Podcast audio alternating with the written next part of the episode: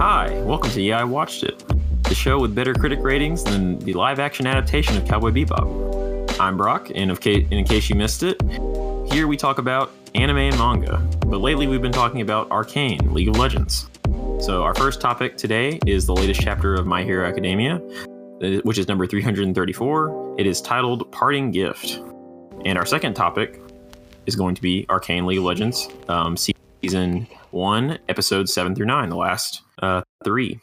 If you aren't feeling one of those topics, you can uh, definitely just look in the description and skip to the timestamp that you want to go to. But uh, that being said, we'll hop right into My Hero Academia, the manga. So this week's chapter was all about, you know, the real just concluding, following up on last week's chapter. Uh, so we saw Shigaraki scrambling to pass on New Order before he gets destroyed by it. and uh, he finds an unsuspecting convict to bestow that power upon. And uh, we also learn that this has bought the heroes uh, another week. That, that, that pretty much sums up all the events of the chapter. Classic. Yep. I mean, there's not a whole lot you can expect in like 16 pages of material. Um, but uh, what were your thoughts on the chapter? Um, I felt like it was a, just a nice wrap up, sort of transition from this uh from this mini arc. Mhm. Of course, we get the uh the fact that Shigaraki was able to uh eventually get rid of uh New Order, even though it sort of kind of destroyed itself. Um, Yeah. the the most interesting thing I think about uh this chapter for me was uh well not most interesting, but one of the more interesting parts about this chapter was I was kind of like wondering what happened to all these uh the people who just like took advantage of the situation when that when the all for one prison break happened and they were just like I'm just gonna go live, you know? Like Mhm. this dude is just some random fucking robber and murderer, and he's just like living on his own. Yep. With like a girlfriend or something. Yeah. Yeah. So that that's what I was always wondering is like what happened to those people who just like took advantage of the situation? Not that they're trying to like be evil anymore or anything like that, Mhm. but they're just like just gonna get out and live. Well, apparently they get their house is destroyed and uh essentially killed, but He's getting doomed. wasn't very much to this chapter. It felt really short, honestly, even though it was the same length. Yeah. Uh, but of course, it's setting up what I'm guessing is the second to last arc. hmm Uh, because we have a, a week now until Shigaraki is back in uh back in business. Yeah. But uh, it seems to be that the next arc is probably going to be a uh a build up for the kids and that leads into the final arc whatever that whatever is the the catalyst for that hmm of course that's still kind of it's a weird situation because all for one's not going after deku even though i'm sure he could find him. And they really don't have a, any reason to like come into contact with one another, one another you know? Mhm. And i guess if deku was just like going around or all the kids were just going around like cleaning up the you know the crime on the streets then i guess they'd come into contact eventually. But like they're not like actively fighting or like hiding out or something like that. They're just like there. Yeah. so I wonder what that catalyst is going to be that gets them to meet for their final confrontation. Yeah, I wonder what small time baddies are gonna. Because I mean, I'm I'm sure we're gonna have to go through like at least a wave of some goons, and then like Dabi and Toga and those people before we get to like All for One versus Deku slash All Might and Deku slash Dol- All Might Deku and Endeavor. You know the the the, the heavy heavy hitters. Or I mean, I mean the the chapter ends spotlighting our, our classic three three kiddos: Bakugo, Deku, and Todoroki. So it seems Yeah. like they're gonna. I mean, obviously they're gonna play a, a big role in this, but I would say that the only the only rising action I can think of is just bringing up some characters we've come to know in the villain side and make that drive them in towards a clash. But I hope, with All Might being kind of a centerpiece here, doing some talking, that he's going to play a bigger role in this arc and not just kind of say his two cents and then go away for a million years, uh, like he tends to do from time to time, pretty much throughout the whole story. But uh, I don't know. Do you do you are you excited to see what the students are up to? Not exactly. I Yeah. honestly, I kind of wish the way that the that this previous arc had ended was that Star and Stripe was like, I give my power over to like All Might or something like that. You know, Mhm. actually took away part of Shigaraki, and that we're kind of getting confirmation now that we're going into like the final act of this. I felt like she was just kind of like introduced just for the sake of making Shigaraki more bearable. Man, it's not like like if this if this was like the first fight that he had after he got all for one, then I would be like, oh, okay, that makes sense. But like you you know like how in how in shows they always whenever characters get like a power buff or whatever, they always try to like show off their new abilities in like cool interesting ways. If Mhm. this was like his showing off moment, I would understand it. But he already had that with the war arc. Yeah. So was it just to show how much higher he is because he's stronger than the current number one hero in the world? Or I mean, I just I don't understand her point of being introduced if she was just going to be wiped out in seven chapters, six chapters.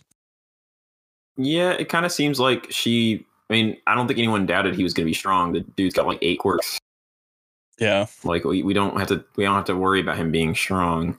And I don't think. I mean, maybe maybe Horikoshi was thinking, oh, I can't have New Order sticking around. It's too strong of a quirk, and we don't want someone that's too OP along with Deku. But it, it like you said, it's it seems like Star Stripe was supposed to play a much bigger role than she has. Even in her like dying, it's like I mean, yeah, she's a cool character, but did did did you really establish a connection with her aside from just thinking that she was cool? I didn't. not really. No, I thought her quirk was cool and that she was Yeah. like an interesting character, but I don't think we saw enough of her. We don't know enough about her to be like, man, she's really cool. I really resonate with her. Yeah. like you know they they wanted to make us feel bad whenever they were like showing the you know how she thought about her comrades as equals and she hesitated Mhm. to hit Shiraki because she would have killed one of her comrades you know stuff like that but like why would I care I've known these people for Yeah. four chapters plus also the people in the planes are literally just grunts Yeah. just random people Wolverine Grunt. like if like if Aizawa was was driving the the plane, I'd be like, all right, you know, her hesitating actually makes sense. But like they're just normal people. They don't even have quirks, I'm pretty sure. At least not No, meaningful seem like ones. just yeah, they just seem like they're just guys in the military doing their job. So I I honestly that just this chapter, I mean the, the you know, the arc was kind of cool, I guess. Or the mini arc, I guess. Uh Mhm. but it felt like it was literally just here to bolster time and to also weaken Shigaraki to a meaningful level. Mhm. Also, Yeah, isn't it really weird that that All Might is like, man, I really wish I would have seen her. Like, you know who she is, yeah. right? He, he's he's like acting like he's never met her before, but like they know of each other. He, doesn't- he he hasn't know- met her in a long time though. In in that in Yeah. defense of that, yeah. I guess, but Seems like he was like a little kid. It's just it's really weird because it makes me want to know more about her, but I feel like we're never gonna get anything else about her. Yeah. Because what is what is the point in introducing now? Because she's no longer a character in the show. She's been killed off. it's almost like they you know she was created just like you're saying, just to just to weaken Shigaraki and also be disposable. Yeah.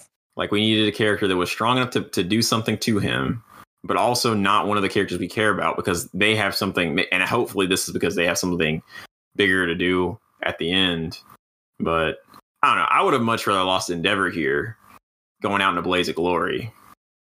Granted, Yeah. I still want to see him conclude his his arc with Dabi, but if that ha- if it, like, like imagine a world where that has already been taken care of, and this is a fight. I like I would have much rather seen someone who we know and care about do something to Shigaraki than just have someone come through and die for the for what seems to be the sake of doing so Yeah. and cer- and being in that role where they can be disposable. Yeah, Hopefully it's for a good cause, weird. It feels like it's like uh it feels like it's Shigaraki or not Shigaraki, Horikoshi trying to make up for the fact that he doesn't kill off a lot of characters. Hmm.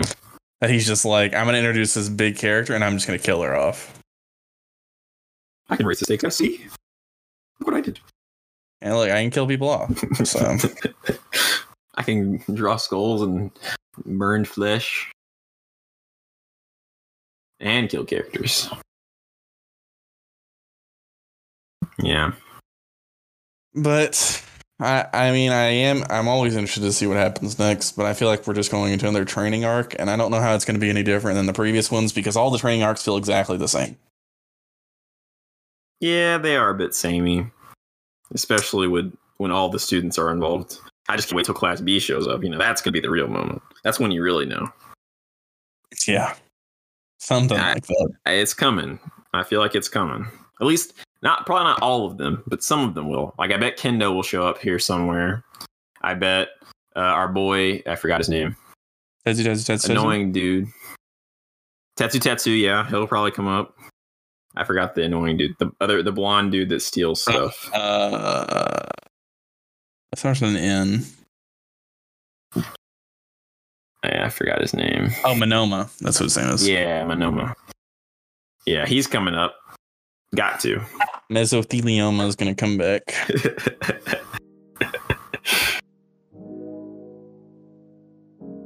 So anyway, I, are we ready I honestly, forward? I have no idea what's going to happen, but I'm here for it. But yes, I am ready to move forward.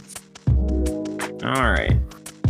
With that being said, we're going to take a small break and then we'll be right back and we will cover um, Arcane, episode 7 through 9, the last three, as I said earlier. Stay Yes. tuned.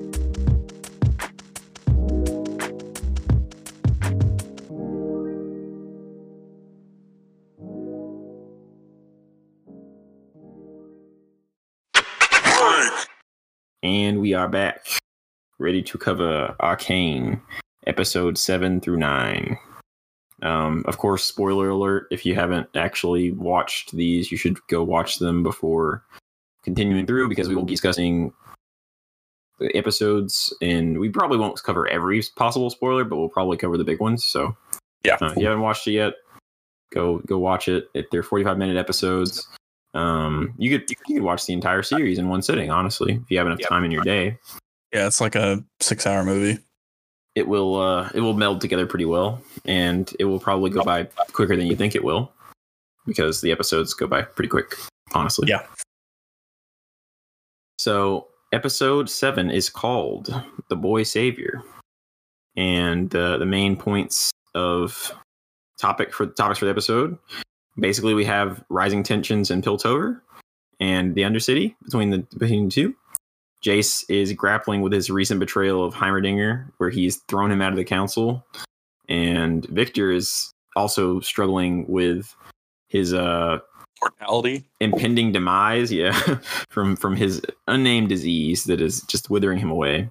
So he's getting a gift from singed um which might give him a little bit more time.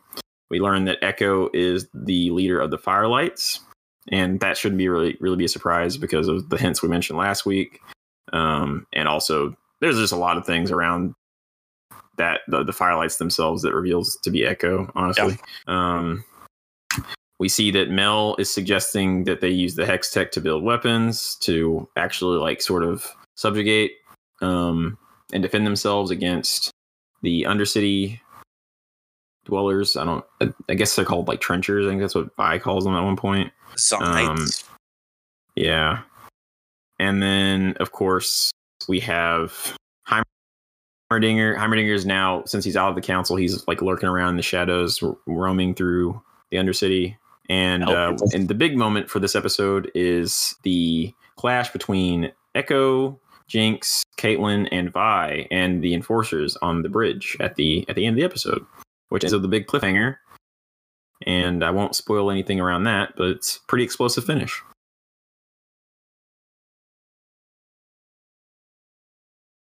So, personally, for this episode, I was I was glad to see Ekko come back again.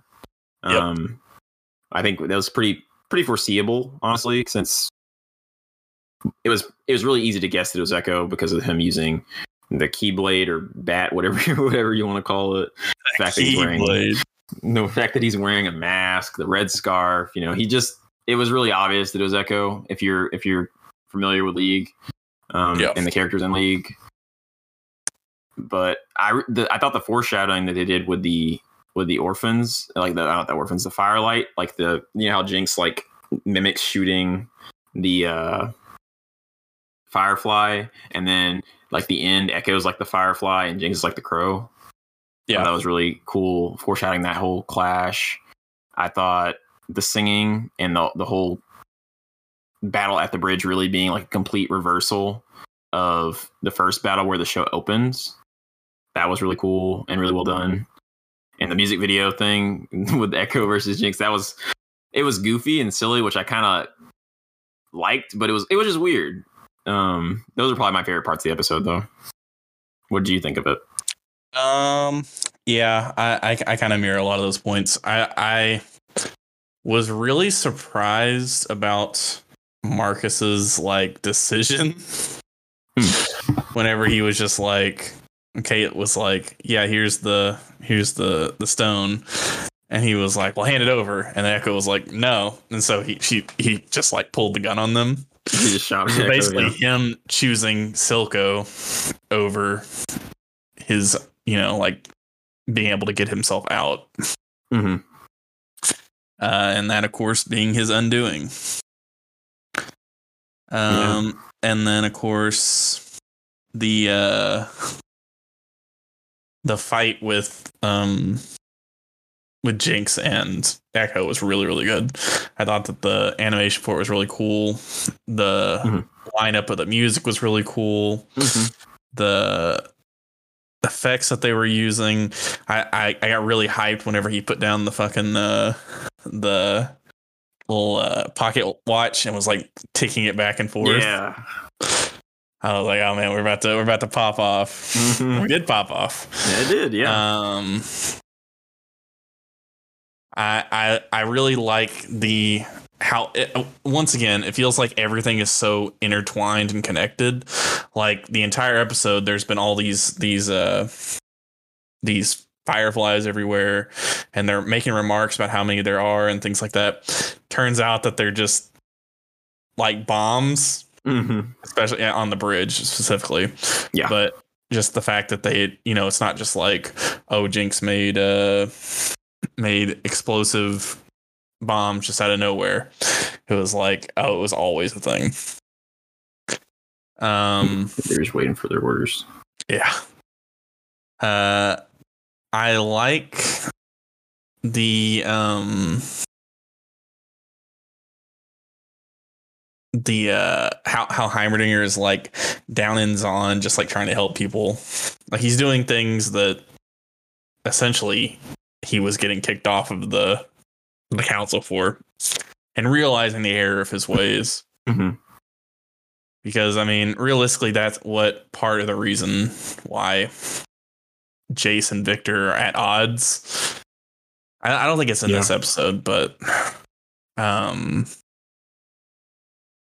it might have been in this episode when when they're talking about uh, Jace is making mention. He's like, "Why do you, you know, you don't even." The, the people down there don't even care about us- about us. Why should we care about them?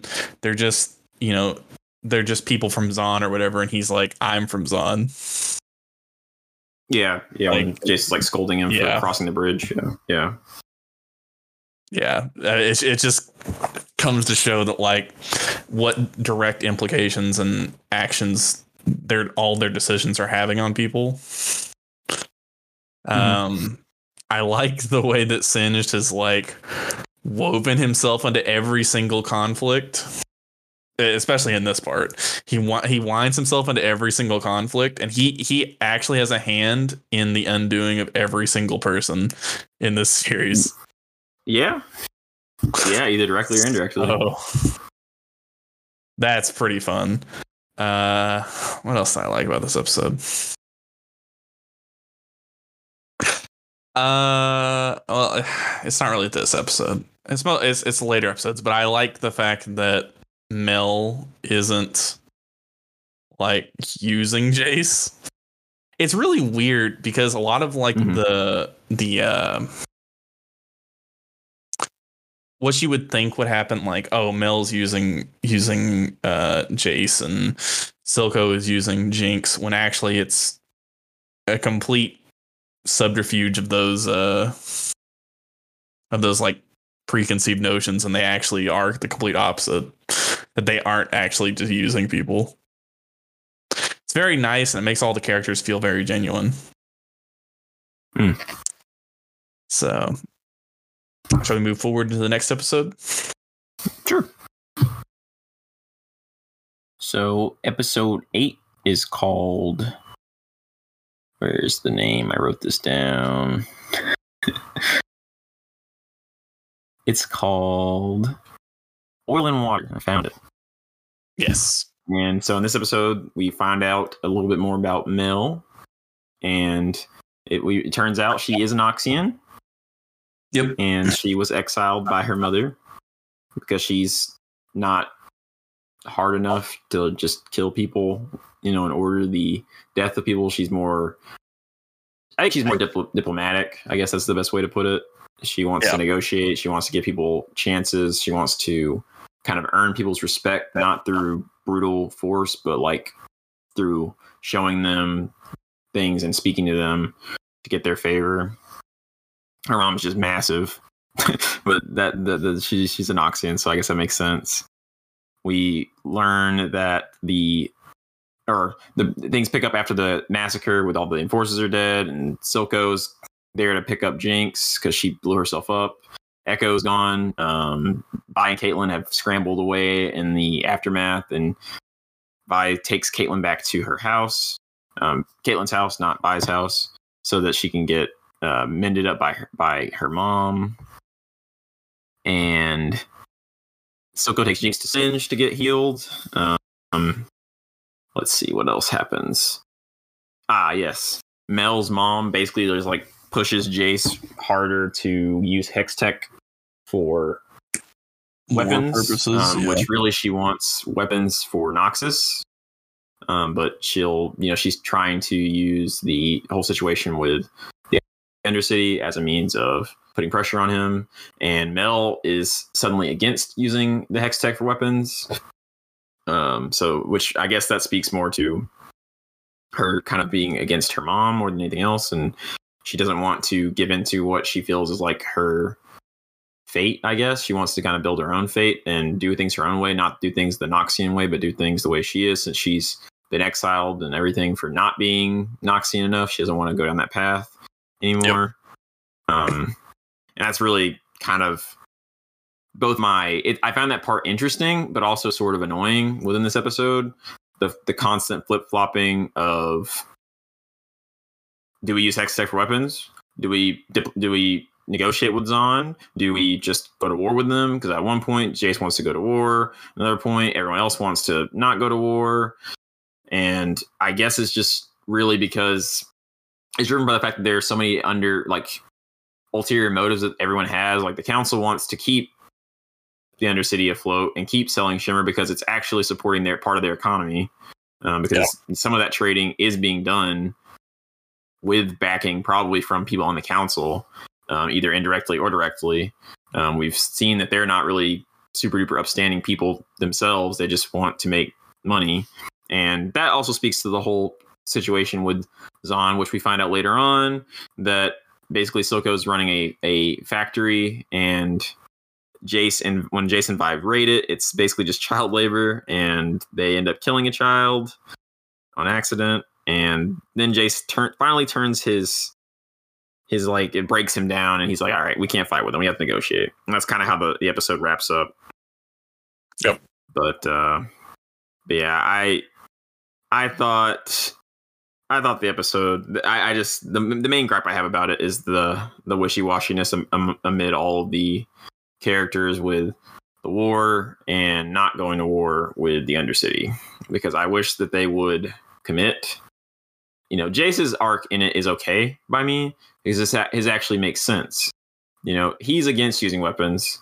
Then he's kind of conflicted because he's like, well, Mel wants me to, and maybe maybe her mom is right because once they've killed everyone on the bridge, he wants to retaliate, which is fair. Yeah. What I find frustrating about it is Mel just suddenly turns against it, and I guess it's just because her reasoning is more nuanced and less like just easy to easy to track.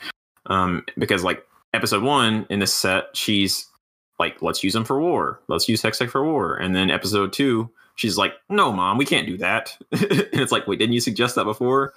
So I kind of wish that maybe they just let her mom bring that up and her just get to stand on her ideals as like a more diplomatic person.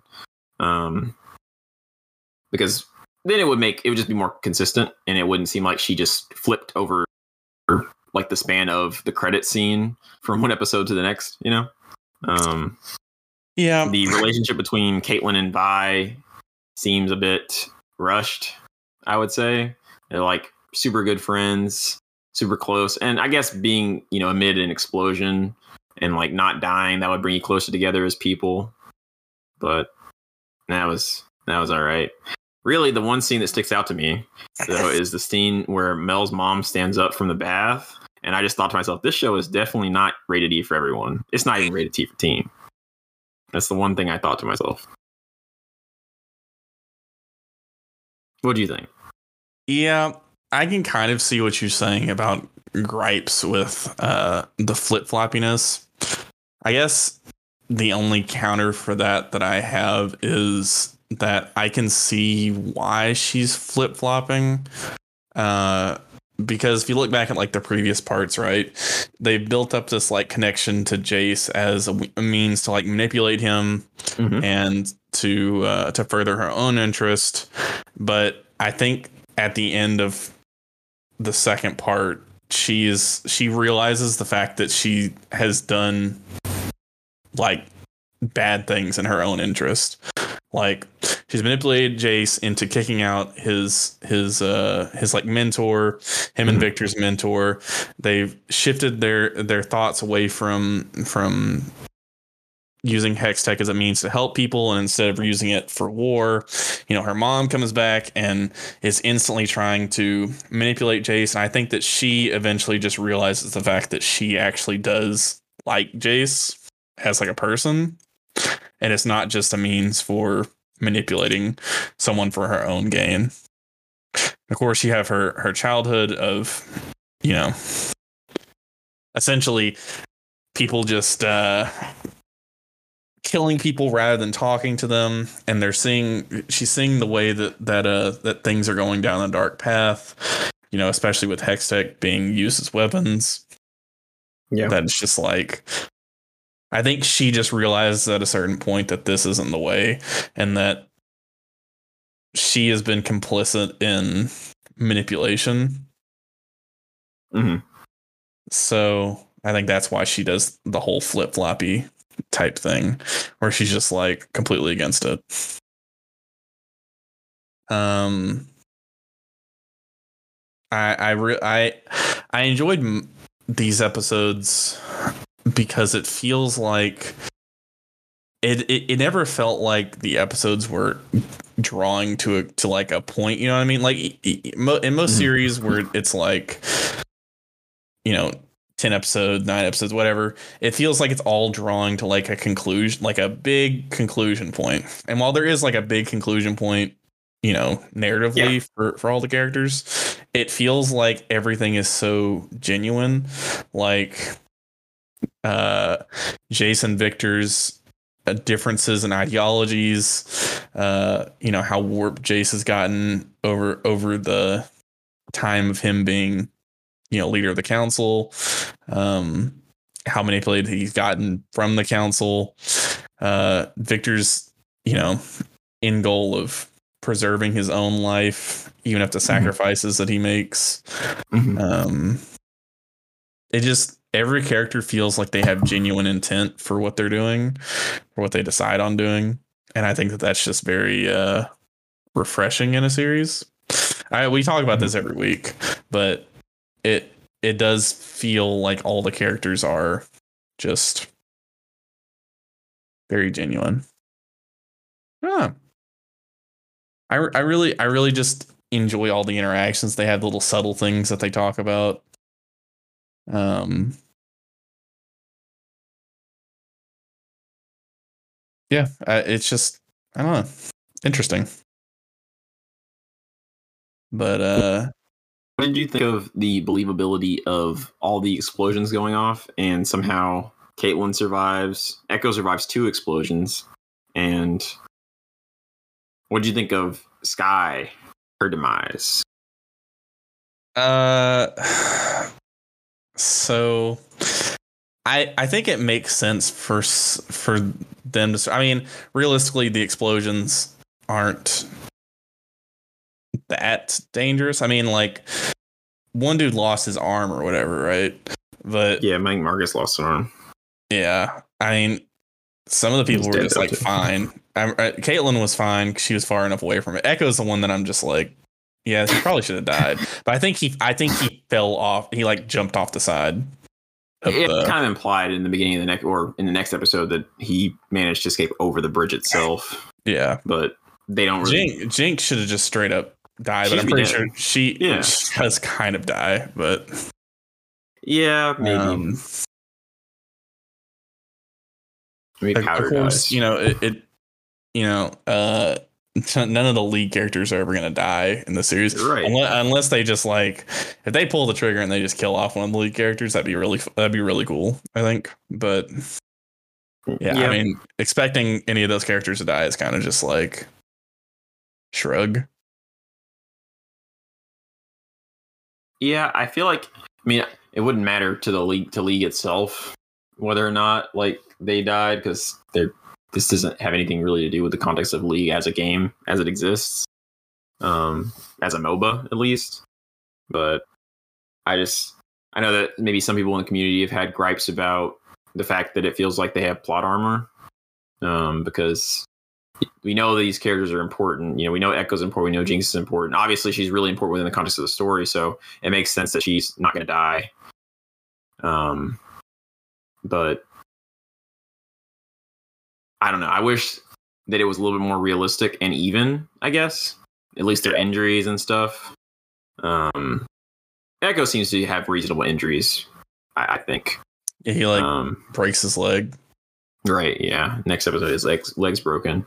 Caitlyn's injuries to me are a little bit less believable because the she was like right in front of Marcus, and Marcus his arm is gone. All Caitlyn Yeah. has like a scratch.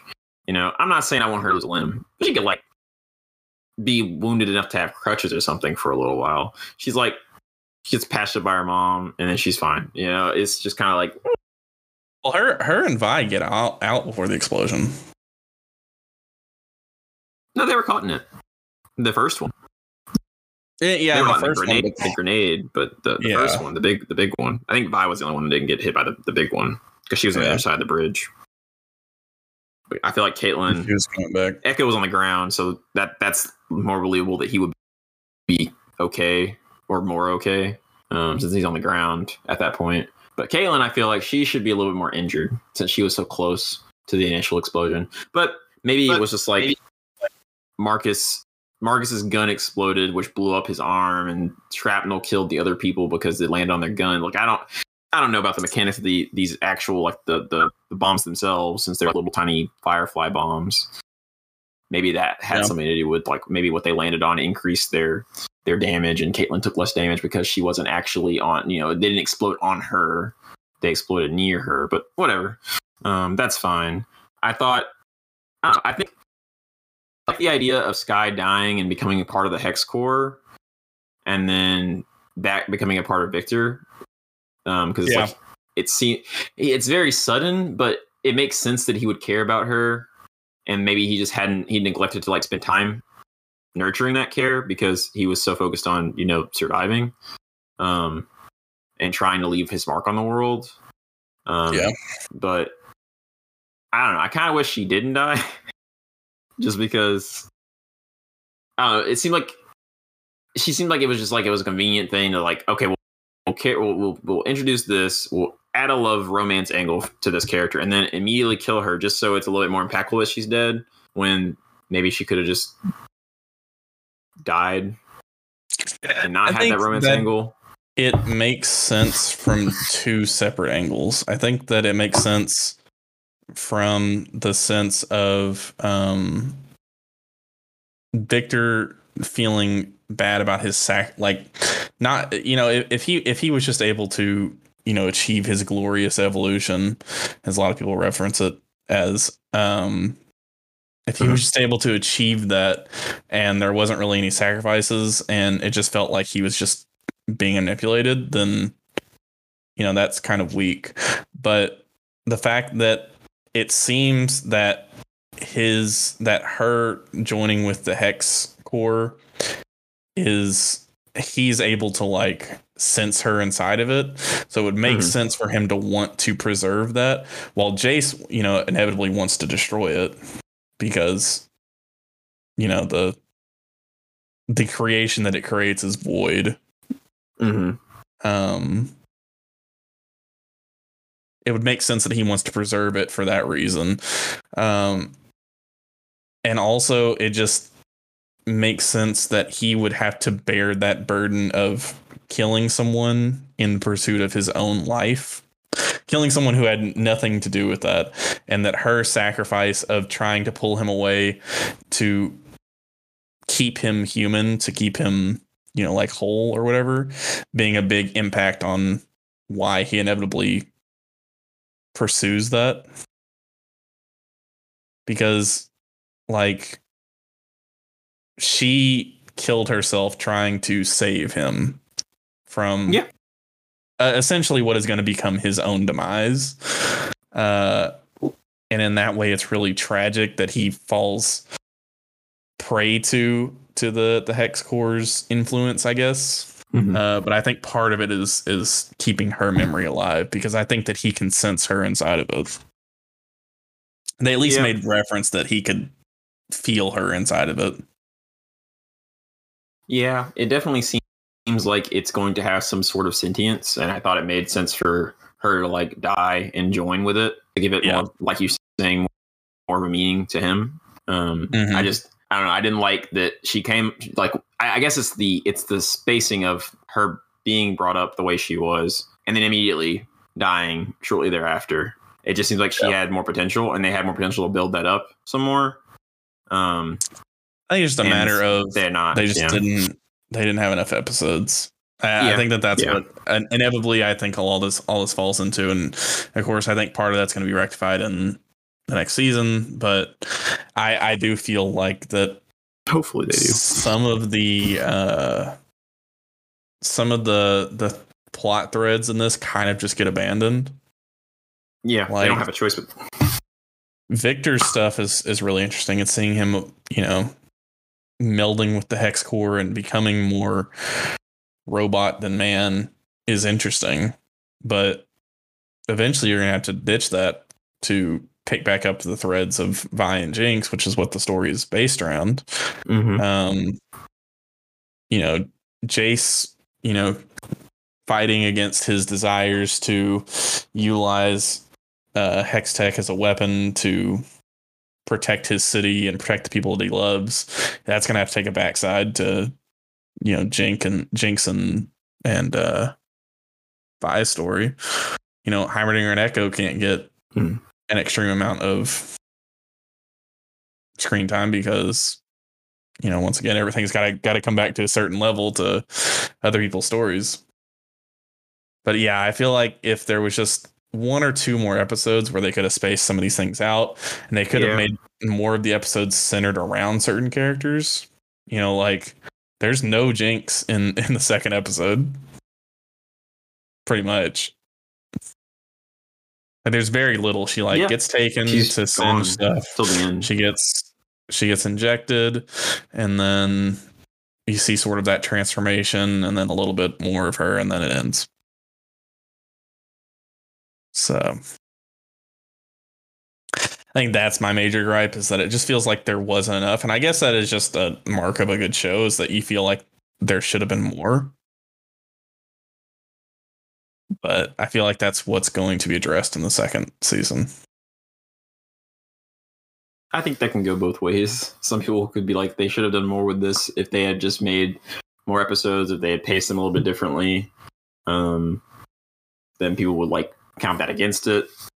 But I think I think it can go either way. I, I could see that being a good thing because I mean something something leaving you wanting more is like as long as you're not disappointed, I think that that's a good thing. If you're disappointed and you want more, then that's a bad thing because that means you had an expectation that wasn't met by Yeah. it, and that let you down.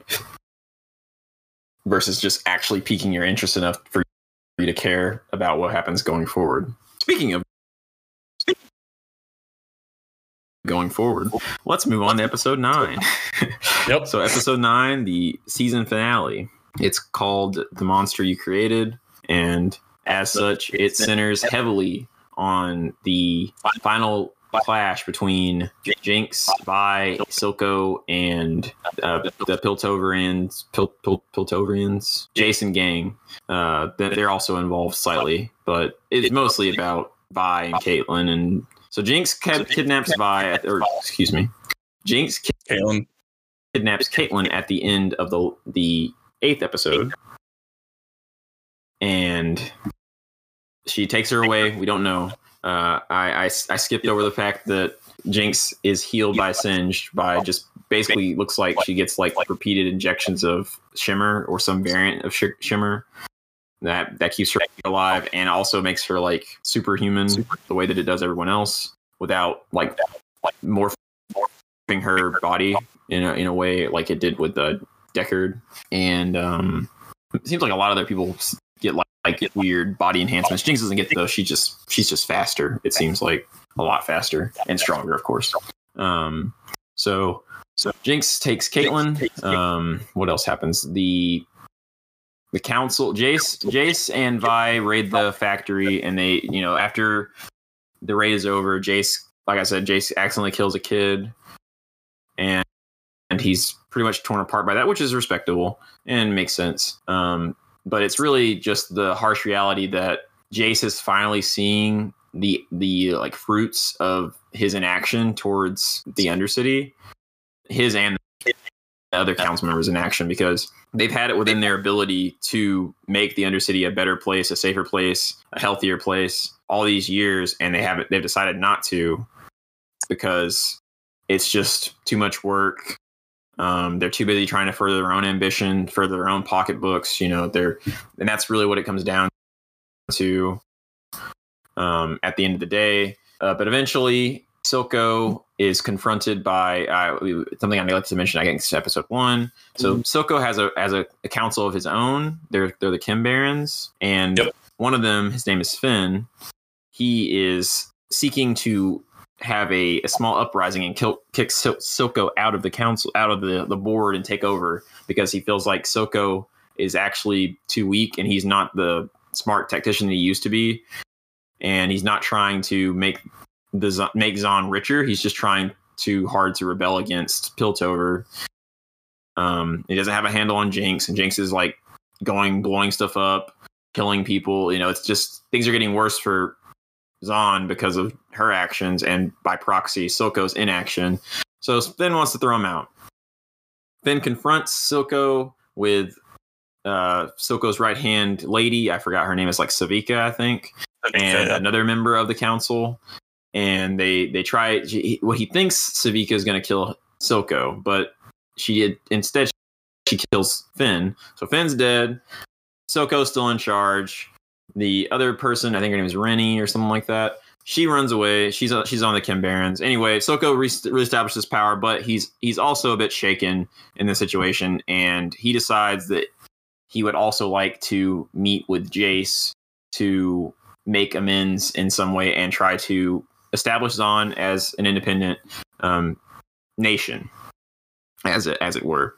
So they meet you know, on the bridge, and they have it out. Basically, they come to an agreement that the only way that they can get what they both can get what they want is that Jinx has to be handed over. So it's it's a bit ironic. It's a bit cyclical. We have just like we did in the first set of episodes. It all comes to a head with the father figure, this time Silco instead of Vander, having to turn over one of his children, um, Jinx, who is Yep. guilty of a crime and needs to go. But of course, just like Vander, he doesn't want to actually turn her in. That leads us into the next section where um, Vi, who is upset with Jace because now Jace wants peace, has decided to take everything into her own hands, and she's going to take down Silco herself. So she takes the two gauntlets and raids the last drop, now a nightclub, and she has a big beat down with Sevika, which this time, well, I think she Vi pretty much won last time too. She pretty much won both of the fights. It just came down to the fact that she ignored that Sevika had a, a, a blade in her arm. So that kind of trips her up for a second. But this time she wins. Sevika she tears off her arm, and then she leaves. Uh, or actually, no, she gets abducted by Jinx. That brings us to the final big moment at, at the end of the episode where, oh, I forgot. Forgot about Ekko. So Ekko gets rescued by Heimerdinger because Heimerdinger finds Ekko at the bottom of the bridge. He Heimerdinger is really interested in Ekko because Ekko's built his hoverboard, and Heimerdinger is really intrigued by the fact that Ekko has been able to create, you know, such a thriving area in Zaun, and he really he finds that inspiring because Heimerdinger's gone through Zaun and he's seen how how bad it is. So he's like really amazed that Ekko has created like a safe haven with like living living plants and technology and all this in such a short period of time. Even though Ekko's only like probably like seventeen or or so at this point, you know, so he's really just intrigued by Ekko, and so they're they're creating a bond. And Heimerdinger is basically mentoring Ekko. It seems like, or he's definitely on track to mentor him. So that's cool. That's a cool little little side sidebar to this whole episode.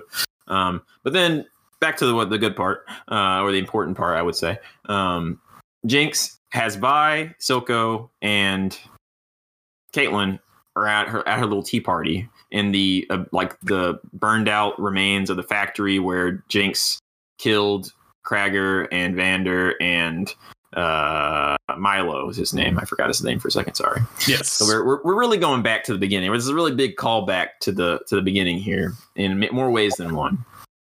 And Vi's trying to convince Jinx that she's not Jinx, she's Powder, that they can still be sisters. And Jinx is kind of having a bit of a crisis, um, trying to really she's trying to put the like put it on Vi to decide who she will be, which is reminiscent of reminiscent of the fact that Jinx like well Powder I should say um, growing up she de- she depended on Vi to sort of direct her um, rather than sort of using her own ambition to direct herself, which is a part that Silco kind of lets her just do what she wants to do. Um, and so she's like, there's two there's two chairs. One of them says Powder, one of them says Jinx. It's painted on it, and Jinx asks Vi t- to decide where she should sit at the table. Um, Silco shakes and abrupts and interrupts. He's like, you know, her name is Jinx, and she, he's trying to really push Jinx to be Jinx and do his bidding in a way. And Vi's like, no, do what you want. You're better than this. You're powder. Yada yada. Uh, Caitlyn breaks free of her of her binds, and she picks up Jinx's mi- minigun and points it at her, and she's threatening her. And she's like, you know, because she's basically going to shoot Jinx. Vi is trying to talk Caitlyn down. Silco's trying to tell Jinx to shoot Vi and Caitlyn and, you know, whatever. Jinx puts her gun down. She pretends she's going to surrender. And then in a flash, she takes over, takes her gun, overpowers Caitlyn, knocks her out. And then Silco is, he's tied to a chair. Everyone's tied to a chair except for Jinx and Caitlyn now, who's unconscious. Um, and so Jinx has her minigun. She's between Silco and Vi. They're arguing, trying, you know, both trying to convince her. Uh, Silco reaches for the gun that Jinx put down in front of him and tries to shoot Vi. Jinx defends Vi and shoots Silco, so now he's got three bullet holes and he's dying. In his last breath, he tells Jinx that that uh, you know he wouldn't have given her up to Jace. He would he would have let the, the world burn before he did that, um, which is ironic because he didn't even care about her and he was ready to kill her. I mean, by proxy, he wasn't. I mean, he was going to kill the kids, which did include Jinx, but he he, he likes her now, so things are different. He dies, and then Jinx decides to be Jinx, and then she launches a big rocket at the council, who have voted without negotiating with Von, uh, with Zaun at all that they will try to have peace, and so that's that's literally quite literally being shattered by a rocket through the window, which will probably kill all of them. That's how the season ends. Yeah. Yeah. And uh yeah, there's, there was I thought did you feel like this episode was paced well? Um, somewhat. Uh, I feel like it could really only come to a certain head, you know, eventually, Mm-hmm. and that one way or another, things were going to have to get a little bit rushed in order to get somewhat of the of the story across. Especially since going into this episode, you know, all of the uh none of the pieces are in, uh, besides you know Caitlyn being abducted. None of the pieces are into place for the for the finale. You know, Yeah. so you know they had to rush through pretty much all that uh, while also introducing, you know, the reason why the council's meeting and Silco's uh, his desire to have peace between the Undercity and and Piltover, uh, and all those sorts of things. That it was just like, eventually you're gonna have to sacrifice something for Mhm. that. Uh, it's just about what you're willing to sacrifice. I thought that the uh, the ending to the episode was really good. Mhm. Like, there's so many callbacks and important things that you may not notice on like first viewing or anything like that.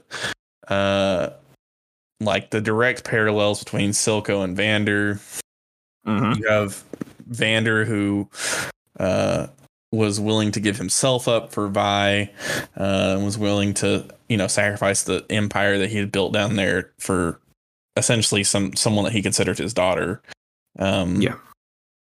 Uh, and Silco growing into that sort of role alongside. I mean, he he there's literally a scene where he's sitting in also it's really odd that he built a statue for Vander, but I guess it's just the fact that he respected his ideals because eventually he sees the same things that Vander did. Like he doesn't just want to rule the underbelly of Zaun, but realistically wants a lot of the, the Zaunites to prosper.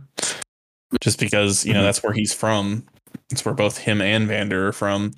Vander wanted Zaun to be on the same reigns as Piltover, the same thing that that uh that Silco eventually wants. Um, Yeah.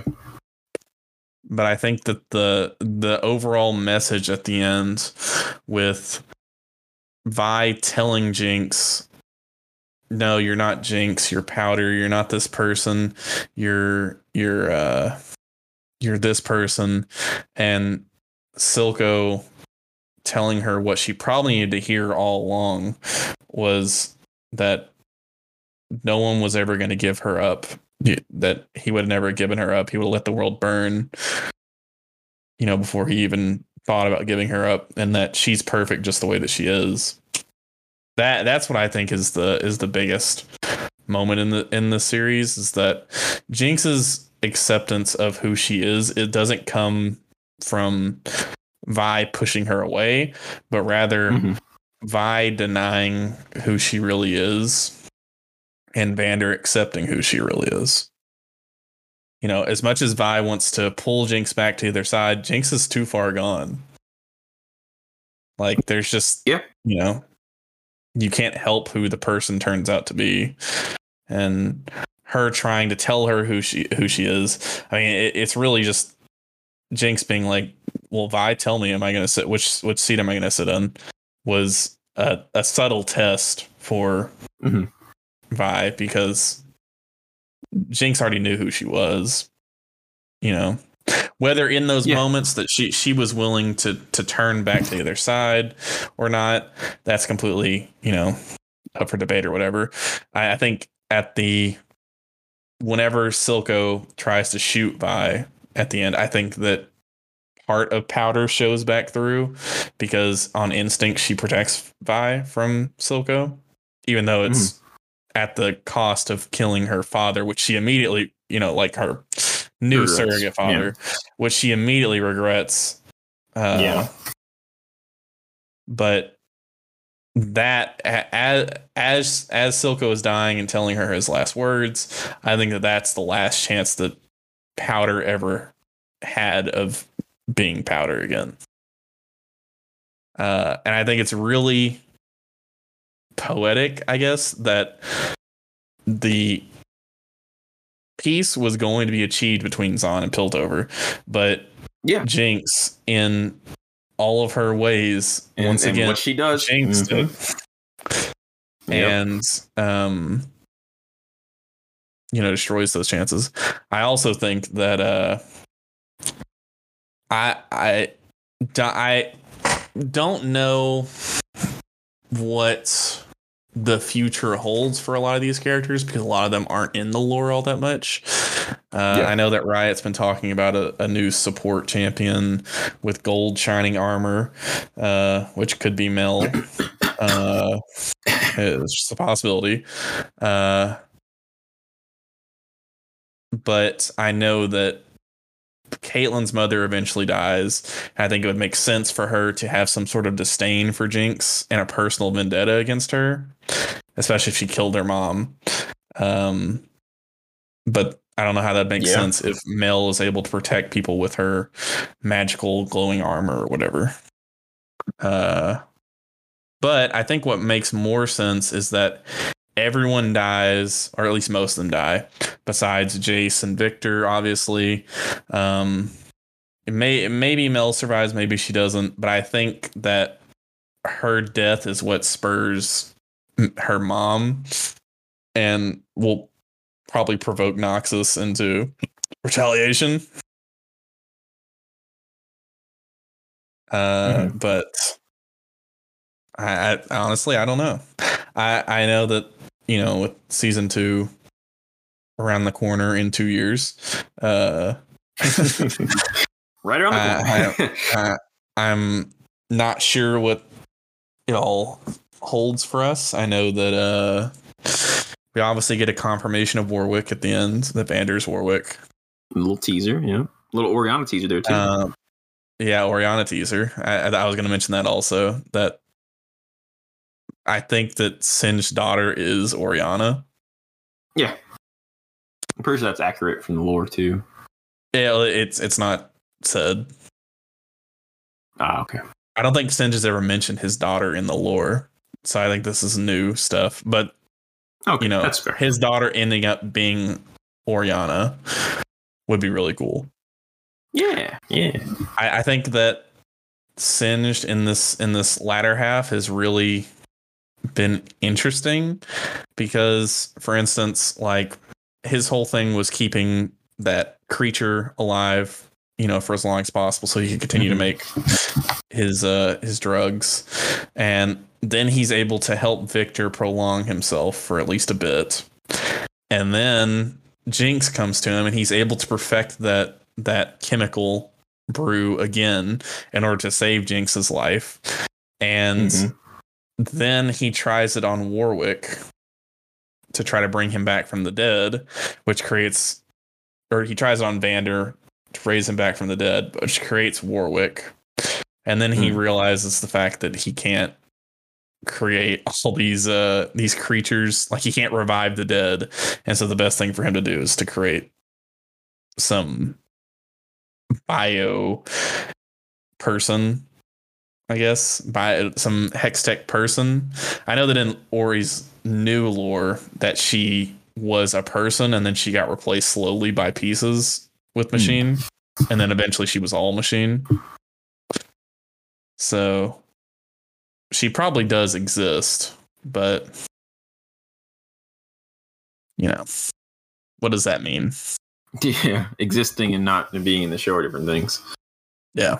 A lot of characters exist at this point. We they're not in the show yet, so Yeah. Yeah, I thought I thought the ending scene, you know, I always thought of Jinx as like Powder's like alter ego that she created as like a defense mechanism. Um, because Jinx embodies sort of all the things that Powder herself isn't. You know, Jinx is confident in herself. Jinx is headstrong, even though she's not always the smartest thing in the world. Uh, I would say most of the time she's short sighted and reactive, uh, which is a bad combination. But Powder is just she just goes along with whatever people tell her to. She's afraid. You know, she's not sure. And that's why Jinx was created in the first place to protect Powder, you know, because I, I think a lot of times when you see like split personalities um, or things like that in, in shows and stuff, one personality is there to like circumvent or like protect the others. It's like it's always like a dynamic. It seems like that is. I don't know if this is true in real life. Um, I know. I think multi personality disorder is like really, really rare in real life. Um, but Yeah. usually, you know, there's always it's, there seems to be like a hierarchy in the, in the the uh, alter egos that people have. But I thought that Jinx pointing out that you know, you, I thought that you created Jinx, you know, and saying that, and speaking to Vi and saying like, actually, I did, you know, and that, that kind of confirmed that my interpretation of that.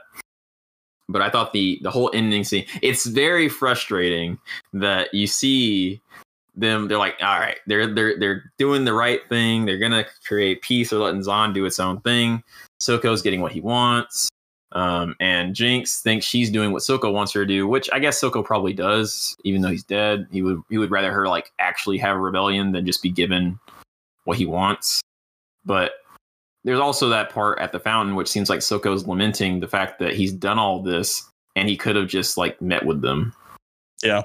And got what he wanted. He didn't need to get to this point where he's ruined he's ruined his the undercity with with Shimmer and you know created this huge issue for them killed you know led to the deaths of hundreds of people um, either directly or indirectly and all he had to do was really just broker a deal with the council and say like hey i want you know we want we want to be independent because i'm sure they would have probably worked that out anyway honestly without all the violence but he never took that route it's like he never considered vander's way he only went his own way but he just end. realized at the end that Yeah. he was wrong and vander actually was you know sort of they like they could have worked together and they, they could have I, I mean i think shimmer could have been something that they that they used without ruining Zaun Yeah.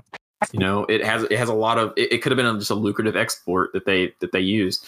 So it's just that's one of the tragedies uh, of the story. And i guess that's kind of the point is like there's so many things in the story you can get frustrated with about these characters because they can't see the forest for the trees um, sometimes. And it, I think that's what pulls you into the show. It's what makes it a good experience um, because it's very human in that way. You know these characters aren't perfect they're all intermingling. They're all trying to go about things the way they see fit. And you can see how they're wrong how they're right you know and how they're justified in, in all this stuff and all, all at the same time. And, and it's it's cool to see that interplay of a world really interact. And i think that's probably one of the strongest parts of the the whole thing as short-lived as it is which is also kind of frustrating that it's only nine episodes and it's over. Um is that they're they did they managed to do such a such a they make they made such a complete narrative with all this depth to it. Um that's it's really impressive and nice. Yeah, I think that uh, what I find really interesting about um, the whole Silco dynamic is the fact that, like you said, he honestly probably could have achieved what he needed to uh, without causing a, pretty much like an opioid addiction in the Undercity. yeah um it, it's just it- it's like yeah, like you said, just you know, not being able to see the bigger picture in life and view the fact that you- what you're doing is probably wrong. I mean, it he he realized he was wrong at the very end. Mhm. Uh, but yeah. Also, I find what I find really interesting about Jinx's whole uncertainty about who she is and split personalities and things like that is that before she receives the injections from Singed, she's way more unhinged. Yeah. It feels like once she recovers and uh we're in that ending scene that she is more comfortable with who she is. And it feels like her personalities have sort of melded into one and that she's not fighting Mhm. herself constantly. She seems more together in that final scene than she does in the entirety of the rest of the show. She seems more dead set on what she wants to do. She seems Mhm. more more decisive about what she wants to do. She's not as like jumpy or you know scared to do certain things she just kind of does what she wants to. Maybe that's just like her coming into her own and understanding who she is, which I think is just a, a really good. It's not a really good message, but you know, yeah. the the fact that that uh that you're able to create that sort of message behind a character who is evil is Mhm. interesting. Yeah. The anime the anime does explore a lot of interesting ideas. Uh, yeah. I think one of the one of the the things that resonated with me after all that is uh, Viktor's line where he says, uh, "In the pursuit of great, we fail to do good." Yeah, that's a good one. Good quote. That's that's a yeah, that's a that's also the the juxtaposition of uh, Viktor being the one to save Jace when Jace wants to kill himself, and then once again Jace Mhm. coming back and saving Viktor from doing the same thing. hmm Yeah. It's very it's very tragic. A lot a lot of what happens. A lot of these characters, no one really gets a happy ending. No, there's Uh, none. I do want to see uh, what happens in the in the next uh, next season. I'm excited for it. Yeah. I hope I hope that they I mean obviously it seems like they're based on the little teaser, it seems like they're gonna be exploring the Hunt Jinx arc for Caitlyn and Vi. Yeah, Um I'm guessing I I probably guarantee Caitlyn's mom di- is dead next season. Um I think like if if uh Mel's armor is like a support item or she has a support, it's glowing at the end, so maybe she's going to create some sort of barrier, but it's only going to extend so far, protect her and Jace because I mean, if she can save one other person that's there, she's she's definitely going to save Jace. But I think killing Caitlyn's mom dying would serve as a good means for her to have even more reason to hunt down Jinx, even though she's already pretty obsessed with Jinx, I would say, and trying to apprehend her. She's not as far as like Caitlyn that we've come to know from like League, where it's like they're her and Caitlyn and Vi are actively kind of on you know on the hunt for Jinx in the like in the League setup. So that was this is kind of like the precursor to that, I guess. But I I would honestly I would like it a lot if I hope they they bring in more of the realms um into the story next next season. I don't know if they will, but it'd be cool if they did because the Zaun Piltover. I think they've done enough with Zaun and Piltover. Um, Yeah. I, I think it would be nice to see them go, you know, bring in some more international characters, as it were. I also kind of think maybe Mel's mom will be a will be a champion. I can see her being like a top laner or something. But yeah, I, I- I, I wonder how you much they want to extend Arcane to League itself. yeah, Like I know that this is going to end up being Jinx and Vi's and Caitlyn's and Jason and Heimerdinger and Ekko's and Singed and all, all you know all the characters that exist that, inside yeah. of League. It's going to end up being what their lore is based off of. But I wonder how many characters are going to come from the show in Mhm. order to be in the game later. Mhm. Like, is Sevika going to be a champion? Because she's still alive. Yeah, she can. She could, of she could. That would be interesting. Yeah, I think Mel is the is the closest one to become a champion. I, I, think I, I think that the shining armor, even even if, uh, you know, maybe the maybe the shining armor is just like a, you know, like a narrative thing. I mean, we do see her like, you know, she's defaced the the painting that she's that she's done. She's taken off her ring Mhm. you know that that that moment there is like she's ready to set things aside to possibly settle down with with Jace to Yeah. put aside her Noxian ways for the future that sort of thing Yeah. Wouldn't the wouldn't the ultimate betrayal of Noxus being a be being a support instead of being an aggressive person? You know, yeah in a weird way. Yeah, I, I always kind of felt like we would get at least one new champion out of Arcane because it, that just seemed like a riot move to do. You know, Mel really is, just any, is the any most likely because Yeah, yeah, she's the most I guess impactful the, of like the other characters Oh, yeah. besides the like new besides like. Silco, but he doesn't have like he's not a league champion for the sense of being a league champion. He's just an intimidating dude. yeah, he's too. I think he's a little bit too. He doesn't seem like he has any any ability whatsoever. But even so, uh, he's dead now. So Yeah, he, he got gunned down. any of the cha- any of the characters that are still alive, I think, are well within the ability to be a champion. But I think Yeah. Mel is going to be the one who does. Yeah. Do you think we're gonna get any new skins? I know last time we you mentioned that you thought Viktor was gonna get a skin. Do you think Ekko is gonna get a skin or anything It'd be like kind that? of cool to get a firelight skin, but Yeah, I I, don't agree. think that Yeah. we're going to. Uh, of course, you know uh, we need to wait until the next season to see Viktor's eventual change into the Viktor that we know. Yeah. Uh, so we probably won't get a Viktor skin. I think we probably got all the skins we're gonna get. Yeah, I think we're done for now.